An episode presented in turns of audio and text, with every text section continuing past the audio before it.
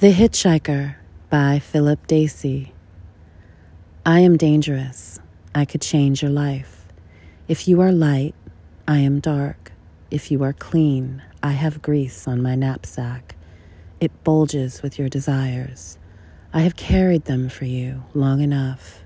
You have passed me many times, even in the worst weather. Now our eyes meet again, but this time you do not turn away.